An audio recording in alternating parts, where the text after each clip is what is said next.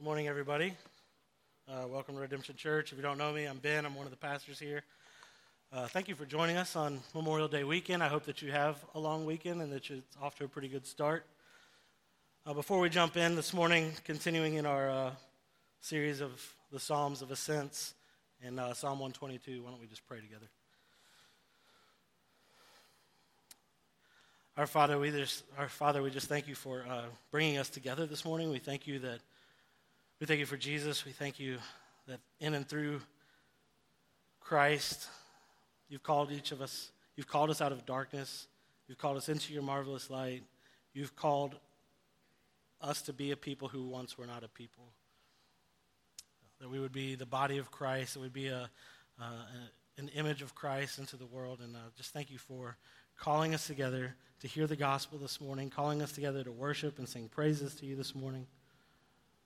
I pray that the gospel would be made known, that it would be proclaimed, that we would hear it in such a way that our hearts would be changed. I pray that you would say uh, what you have to say and that you would have each of us hear what you have for us to hear, that you would, uh, your Holy Spirit would just move in our hearts to know the, the great love that you have for us. In Jesus' name, amen. So, like I said, we're in Psalm uh, 122 this morning. I'm just going to read it before we, we get going. Psalm 122. It's the third of the Songs of Ascents, and this one is of David. David wrote this song. It says, I was glad when they said to me, Let us go to the house of the Lord. Our feet have been standing within your gates, O Jerusalem. Jerusalem, built as a city that is bound firmly together, to which the tribes go up, to the, tribe, the tribes of the Lord, as was decreed for Israel, to give thanks to the name of the Lord. Their thrones for judgment were set there, the thrones of the house of David. Pray for the peace of Jerusalem. May they be secure who love you. Peace be within your walls and security within your towers. For my brothers and companions' sake, I will say, Peace be within you. For the sake of the house of the Lord our God, I will seek your good. Now, I don't know how many of you are familiar with this movie, but I'm going to talk about the movie Christmas Vacation. It's out of season, but it's one of my favorites. It's a classic. Uh, starring Chevy Chase as Clark Griswold. And if you know the movie, you know the opening scene where they're driving out into the middle of nowhere, through the snow, in a station wagon, mom and dad in the front, the kids, Rusty and Audrey, are in the back seat, and they're going out to get the Griswold family Christmas tree, right? And Clark is uh, that's Chevy Chase is in the front. He's merrily singing songs loudly, trying to get the kids involved, trying to get everybody to sing. And then Audrey speaks up and she says, Dad, can you explain again what exactly it is we're doing? And Clark answers, Well, we're kicking off our fun, old fashioned family Christmas by heading out to the country in the front wheel drive sleigh to embrace the frosty majesty of the winter landscape and select that most important of Christmas symbols. To which Audrey says, we're not driving all the way out here to get one of those stupid Santa Claus ties, are we, Dad? Right? And Clark says, No, I have one of those at home, honey. What we're looking for today is the Griswold family Christmas tree. Have you ever felt like Rusty and Audrey in the back seat when it's time to come to church on Sunday morning? Have you ever felt like those kids in the back seat who really just don't understand where they're going and what they're doing and why it's such a big deal? Not really that excited when it's time to come to church on Sunday morning, or maybe even when it's time to go to missional community during the week? I mean, honestly, I have. Yeah, I feel like that kid sometimes, for sure. It's like we know dad is, is making us go to church, but we don't really see why, uh, and we'd kind of rather be home just doing nothing, or we'd rather be out at brunch or whatever it is that, that we ought to do, that we could do. It kind of feels like an obligation. It's interesting to see the heart of God in Hosea 6 6, though. You may be familiar with this. In Hosea 6 6, he says, For I desire steadfast love and not sacrifice, the knowledge of God rather than burnt offerings. See, God isn't interested in our obligatory offerings and sacrifices. He's really not interested in our, you know, being obliged uh, to be at church. He isn't interested in being appeased, as if, like, really, like coming to church service together would appease God, anyways, for anything that we had done. But that's not what He's out for. He's not, it's not about being appeased. His real desire is to be known and loved. His real desire for us is to know Him and love Him steadfastly because that's what He created us to do. And He desires us to be who He created us to be. So, some, Psalm 122 is a song for the traveler who's packed up all his gear, packed up all his offerings, and is beginning to make the journey to Jerusalem. Right? And it's also for us. It's for us in this everyday journey of discipleship. It's for us, especially when we gather. And as we grow weary, as the traveler grows weary, begins to feel the burden of obligation, this song, the Psalm 122, it serves the heart of the singer, it serves the heart of the traveler by informing and shaping our hearts with the good news of expectancy over obligation. The song helps us to help shape our heart with the good news of expectancy over obligation. It's meant to gladden the heart, not burden it. And this song serves to move us from obligation to expectation in our worship as we follow the way of our Lord and as we worship together. Now, we got to consider the traveler, the pilgrim who's singing this song. Consider what the, what the traveler was going through. The pilgrim uh, had a lot more obligation than we do today to have packed up his stuff and go to Jerusalem, right? In Deuteronomy Deuteronomy 16, 16 through 17. I shared this, I think, last week. Uh, let's just take a look at that. Deuteronomy 16, 16 through 17. Here's the command to the Israelites Three times a year, all your males shall appear before the Lord your God at the place that he will choose, at the feast of unleavened bread, at the feast of weeks, and at the feast of booths. Listen to this part. They shall not appear before the Lord empty handed. And every man shall give as he is able, according to the blessing of the Lord your God that he has given you. They have to pack up all their stuff. I mean, they don't have cars and freeways. We get that, right? Uh, they got to pack up all their stuff three times a year and travel uh, to Jerusalem, and they're not to show up empty handed. Yet, it's not an obligation. Right? As we read in Hosea, God didn't desire to be worshiped out of obligation but out of steadfast love, out of a thirst for knowledge of God. But still, we have to consider it. Would it be possible? Would it be possible that the pilgrim would feel a burden?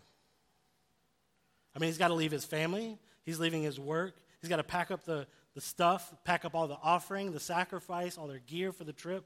This isn't like throw on a backpack and hike up the mountain for the day. It's not that. It's carts and donkeys and animals. It's taking all these things up with you and going to Jerusalem. And it's going to take some time. And it's not just once a year, and it's not just, it's three times a year. I imagine that that could get pretty tough, leaving your family, leaving your work, leaving your livelihood, packing up stuff, offerings, and sacrifices to take. And so the pilgrims would sing these songs of ascents, as we've talked about before. Uh, they would sing these songs of ascents on their way up to worship God.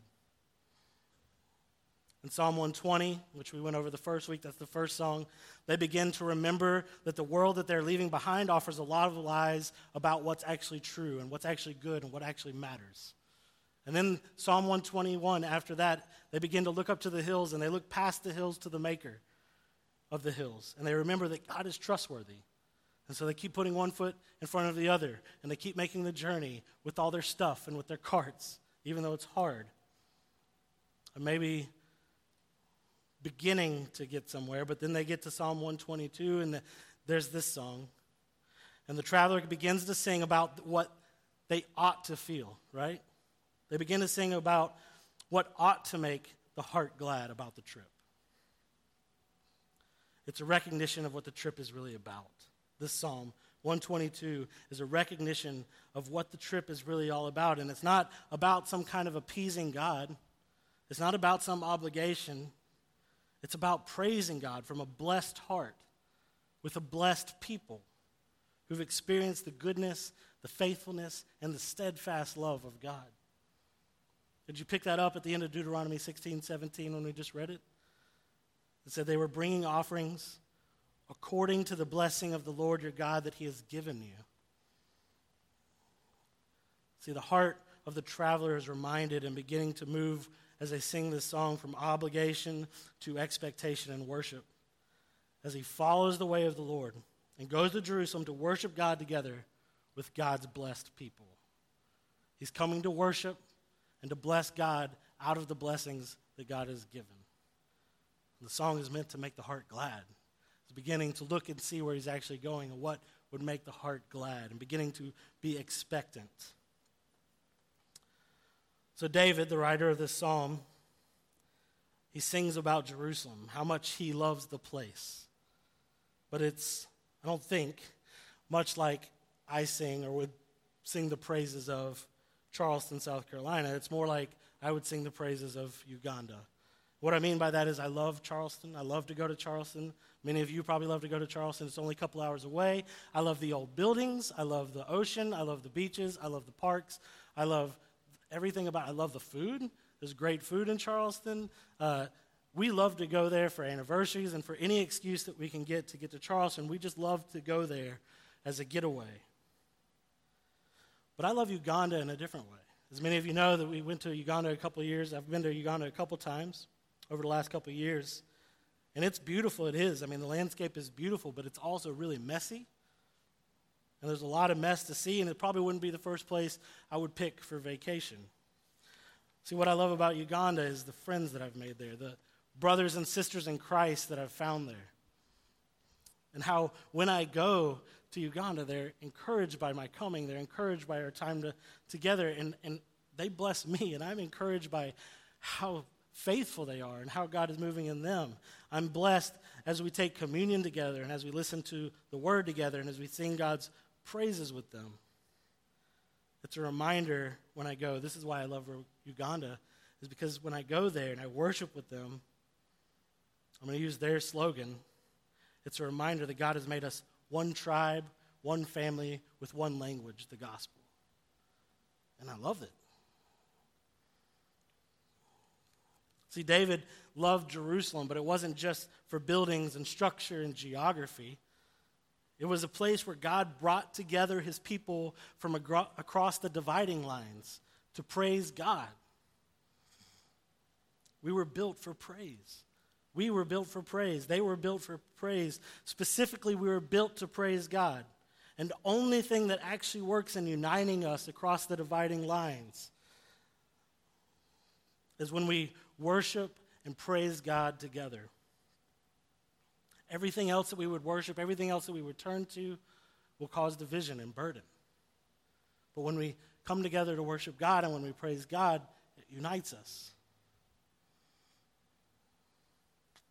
So, along this journey of discipleship, in the everyday, we can forget what we're made for. We can forget that we're made for worshiping God. We can forget that we were built for praise. We can forget what we're called out of and how we've been actually blessed. And we kind of tend to take on the burden of appeasing God. We take on the obligation of bringing our offerings. We take on the obligation of our doing. And our hearts can kind of feel nothing at times. We're like sitting in the back seat, like Rusty and Audrey, kind of complaining, kind of rolling our eyes at why we have to do all these things, and our hearts can feel nothing. No passion for getting out of bed and coming to join the body at church on Sunday, even. It can feel like nothing more than another load to carry, another thing you have to do. You got to get here and run the sound, or run the computer, or sing the songs, or preach, or do Redemption Kids, or serve at the guest services table, or greet at the doors, or do the security team, or many, many other things. And maybe you just don't feel like doing that. I get it. Brunch would be better. It would be easy to feel that way. But this is a song. And it's not really about Jerusalem, this song. But it's a song about a people called to praise God together. So, to experience and to catch a glimpse of the eternal kingdom of God. That's what we're actually called together for, is so that we begin to catch a glimpse of the eternal kingdom of God and what it's like. This is a place where the thrones of judgment are. That means this is a place where God rules. This is a place in a space where the things are most like they were created to be. The space where we come together to worship God together. It's where things are most like they were actually created to be. It's where God is putting things back into order. When we worship together, we ought to get a glimpse of the end work of Christ. We ought to get a glimpse of the reconciled, redeemed people singing with joy and feasting together from God's blessing and, to, and as a blessing to God. And when we sing it, when we sing this Psalm 122, we're to be reminded, we are reminded that we come together to praise God.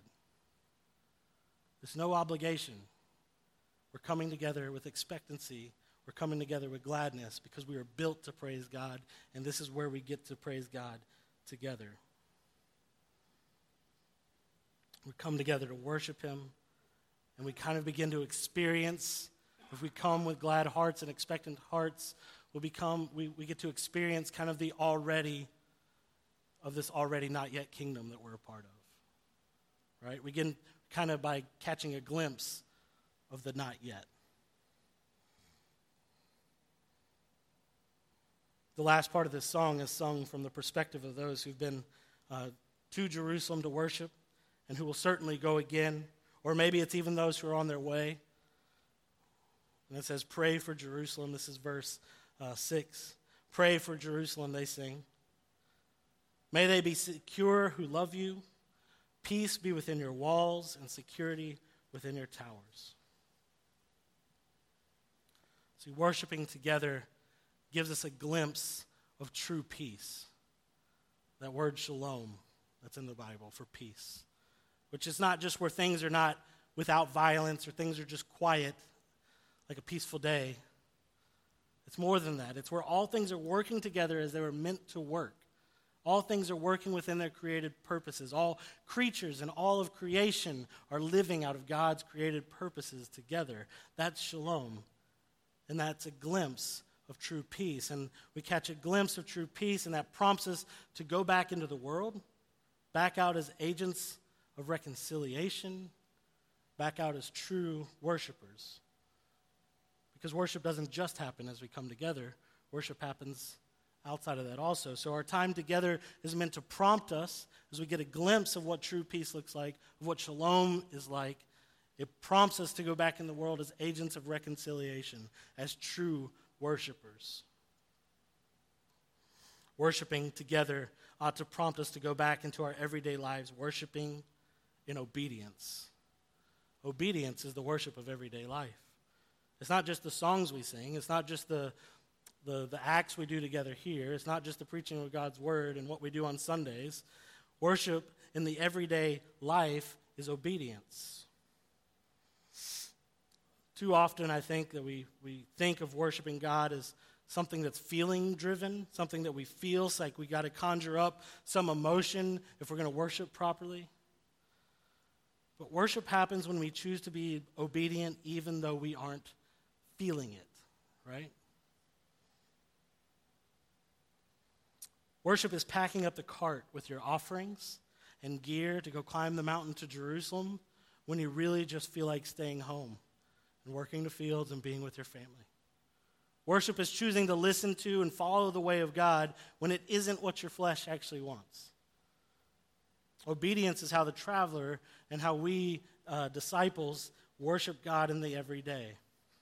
If you're familiar with Passion Conferences, you might be familiar with the 268 declaration, which is taken from Isaiah 26 8.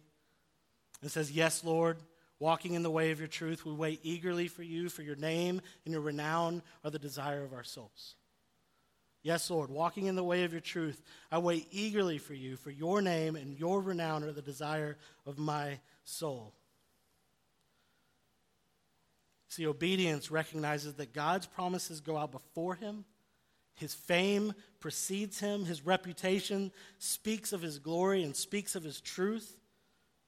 And so, even though we don't want to, and even though we don't feel like it, we offer our steadfast love and our praise to him by deferring to his faithfulness and his righteousness, his understanding, his knowledge over our own. and we act on what He's called us to do, and acted, we act on the ways He's called us to walk in, because even though we may not be feeling it, we believe that He is who He says He is, and that He is famous for a reason, and that His reputation is true. And we're waiting eagerly for Him. So we can sing this song in the everyday as a reminder that His way offers the heart gladness. That as we follow Him in obedience, worship in the everyday stuff of life, and as we follow Him to worship together, as we come together, we can come expecting to be gladdened. We can, we can come and defer to His way over our own, expecting that our hearts will be gladdened. If the heart's not feeling glad about going to the house of the Lord, is not prompted to follow Him in all of life in obedience to His way, then choose to operate from expectation over obligation. Try Him. That's really the call. Try Him. Sing the song. Go His way and sing the song. Be reminded of what He's doing in the world and how He's proved that He's bringing it all about, that He's bringing all His promises about beyond Jerusalem and through Jesus Christ to the whole world. Finally, in this psalm, verse 8 and 9, David writes, For my brothers and companions' sake, I will say, Peace be within you. For the sake of the house of the Lord our God, I will seek your good. We were made for worship. And not only that, we were made for worshiping together.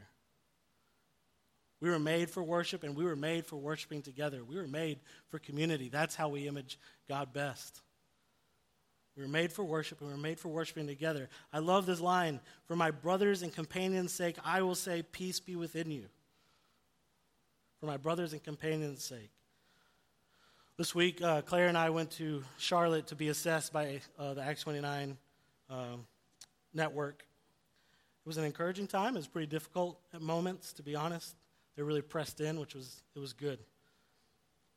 But one of the things that I had to do was I had to preach in front of like this little semicircle of pastors who were assessing how good I preach. It was very intimidating, uh, kind of terrifying, to be honest. But, anyways, I had to preach on Ephesians 4. They gave me the, the material to preach, and this is the point that I made in that sermon. I think it's applicable here. It just says, Our individual gifts are meant to help each other continue to believe. That we are all gifted separately and differently so that we can help each other believe and live out of our belief that our identity and our value is found in Christ alone. That's the point. Each one of us are gifted, and each one of us are called for this real this is really what we're called to be. We're called to be part of the family of God, and then we're each gifted, gifted differently so that as a part of the family of God, we can help each other believe and live out of the belief that through Jesus Christ we find our identity and our value and nowhere else. That's our main calling, is to help each other believe to strive side by side together for the faith of the gospel, it says in Philippians.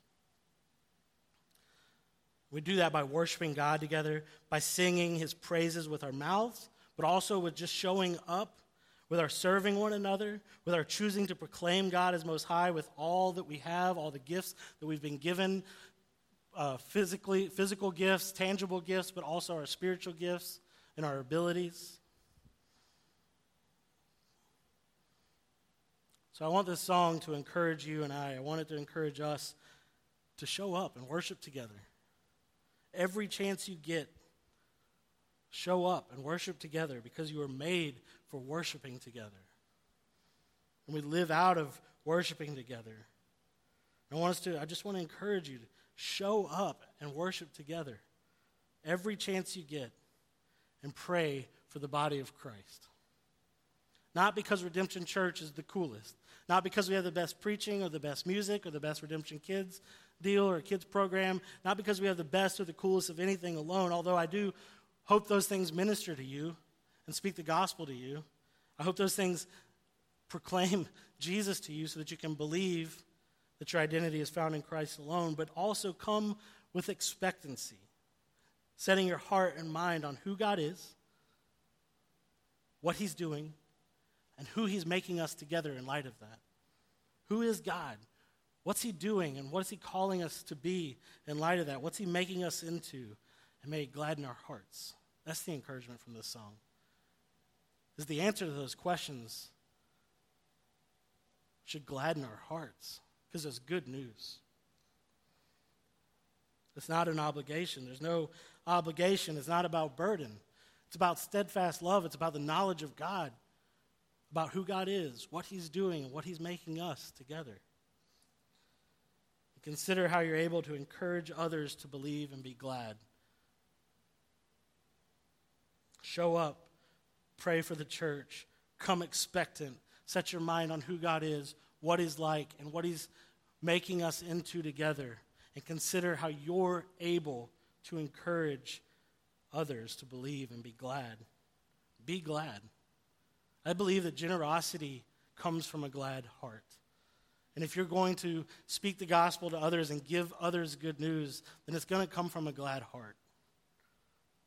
So hear the good news and be glad and consider how you're gifted. Consider what you've been gifted with to encourage others to believe and be glad.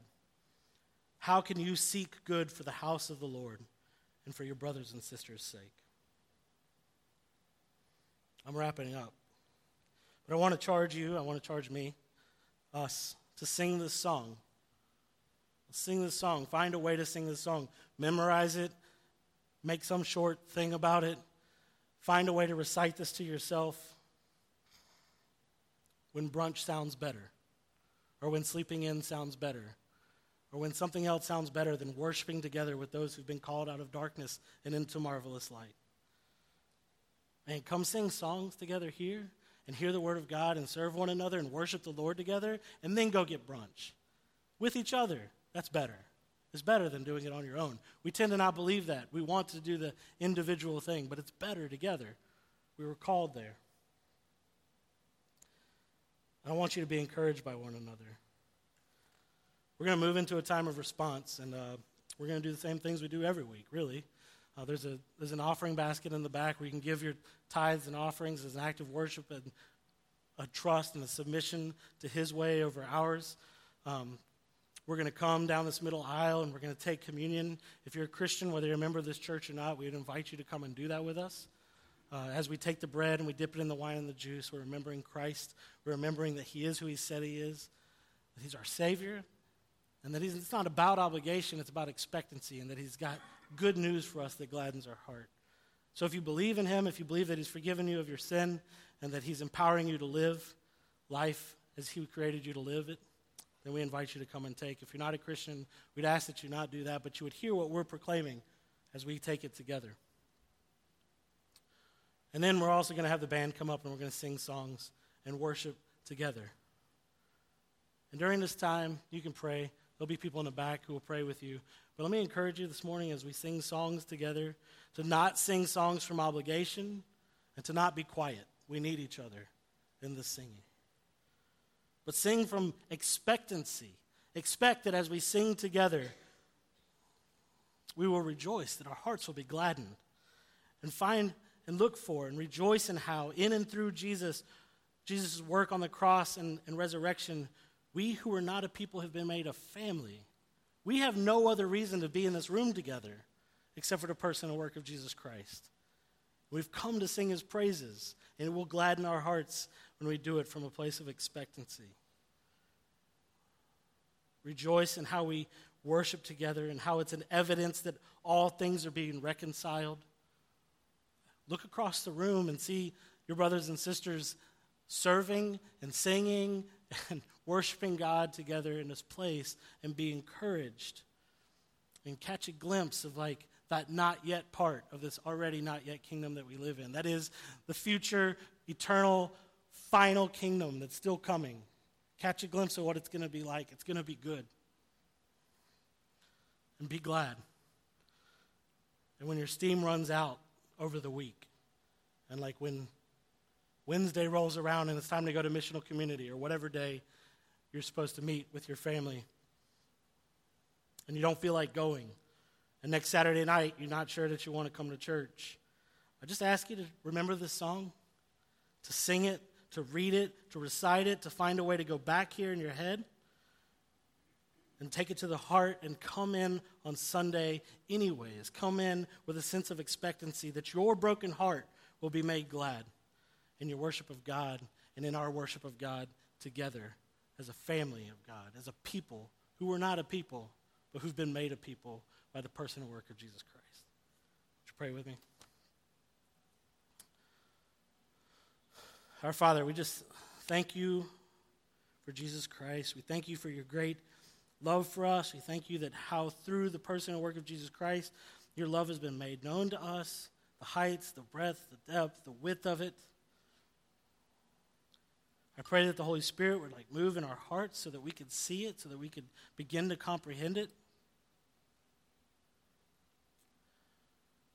I pray, Father, that you would remind us that we have been called out of darkness and into marvelous light. And that once we were not a people, but now we are God's people. We are your people. And may it gladden our hearts. And may, from here on out, like, would we come expectant of this time together, that we would be made glad, that we would hear good news, and that we would be able to proclaim good news to each other, both with our mouths and with our actions and with our serving and with our singing and everything that we do. Would this be a time of expectancy on Sunday mornings? Would our time together with our missional communities or with our DNAs be a time where we go expecting to, for our hearts to be gladdened? And when we can't, would you remind us that your ways are better than ours and that we can't be trusted, but you can. Help us to act of, out of obedience. Act as, help us to act obediently out of worship and defer to your ways over ours. We love you and praise you in Jesus' name. Amen.